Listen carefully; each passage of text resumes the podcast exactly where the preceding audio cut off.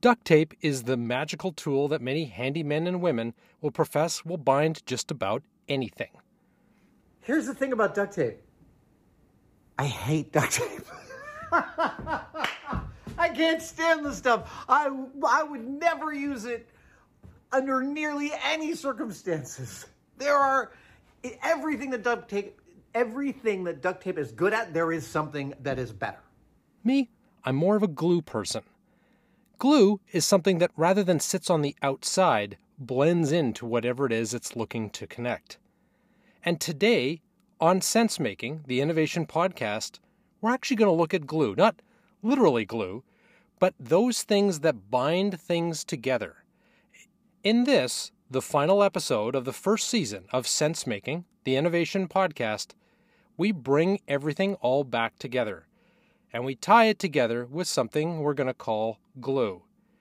It's about looking at all of the change making things that we've covered, not as a list, but more of as an index. And then we're going to add our glue. Hi, I'm Dr. Cameron Norman. For over 25 years, I've worked with nonprofits, healthcare, governments, and companies to help them innovate, learn, and create change and assess the impact of what it is they do. This podcast is about that work. It's about change making, creativity, and innovation, and how you can do it and do it better. with a tool tip that is uh, not just a specific single tool, it is more like a process tip. And I'm going to talk today about glue. Um, I build a lot of things in this shop. I build a lot of stuff on this bench, and I do a lot of things that are radically different. One day I might make a robot, the next day I might make a piece of clothing. But one commonality through almost everything that passes through this shop is that I end up using some kind of CA glue. This first season has focused on the building blocks of change 10 factors that, if applied in earnest, can help us to grow and transform organizations, communities, and ourselves. So let's recap what these are. So, the first are what I would call individual factors, uh, which are simply those that are less reliant on others to execute, the things we can do on our own.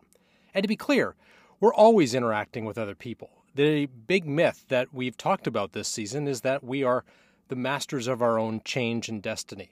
The truth is, we contribute a big deal to our own change efforts, but we are part of communities, organizations, families, and we need all of that to make change happen. We begin by having knowledge about the problems that you're facing and the means to potentially solve them. So, knowledge is really that building block that everything else rests on. That second part requires skills. So that's the second factor. Because it's one thing to know, it's a whole other thing to actually do. And in the process of that, we come to the third, which is confidence. We need to have some confidence that what we're going to do or intend to do is going to achieve the kind of outcome that we're hoping to accomplish. And the last of these individual factors are outcome expectations. Knowing and framing what it is we can expect and creating strategies to be able to get there. This is about seeing the future and reaching for it. It's about us as individuals and setting ourselves up for success. The second group of these issues goes beyond individuals into the spaces that we create and inhabit. It also includes the conditions we find ourselves in or help create and it also includes the overall physical, social, and as well as historical environment that we inhabit, and whether we have anyone in all of this to support us. These latter set of factors are the ones that we can design for together. They're the ones we can shape, even if they're outside of our own individual control. That brings us nine different factors. The last one is something that I call glue. Now, of course, that's not the scientific term for it. But what it means is it's not literally glue, but it's viewing these together as things that come together and stick together, as part of what I would call an index. The more of these factors or strategies we engage in or have available to us, the more likely we are to change. This dispels that myth that if you do one of these things and you do it really well, you're likely to achieve large scale change. It's possible, but less likely. The more of these things we can do in some type of concert, the better we have to change. And what that means is it gives us hope is that if things aren't working well with something that we're trying, maybe we don't have enough knowledge, maybe we don't have the right skills, we can create other areas of our life and environment that can perhaps support those and get us to a place where those things actually come into being. The more of these things we do, the better the quality of our performance, the amount of persistence and endurance of our efforts, the more likely we are to change.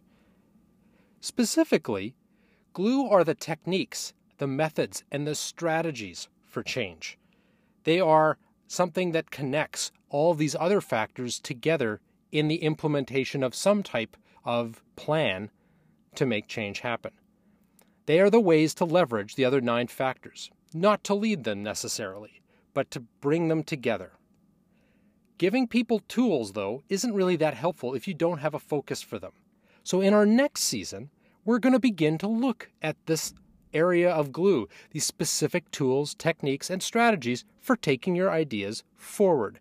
And we'll continue to rely on these nine or ten foundational aspects of change making that we've covered in season one. Another thing we're going to look at is how to bring these things in sync. How do we work together with all of these different factors to produce change in the real world? The practical examples of change making. So, what can we take from all of this?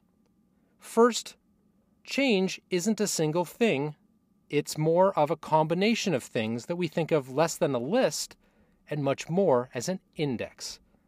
Second, tools, techniques, strategies, and practice are the glue that ties all of these individual factors together. And third, we can design change if we know what to do and we can draw these 10 factors together to help us innovate and create a difference in the world we're looking to make. Thank you for listening to Sense Making, the Innovation Podcast. We will be returning for a second season again soon, so if there's any episodes you've missed, you can always go back and make sure to do the old like and subscribe because that's a way that you'll be informed of future episodes when they come out. I'm Dr. Cameron Norman. If you want to learn more about change making in general, check us out on the web at www.censemaking.com. That's sensemaking with a C.com. And Sense Making is a production of Cense Limited. That's www.sensewithac.ca. Thank you very much. I appreciate your listening, and I look forward to having another coffee with you again soon.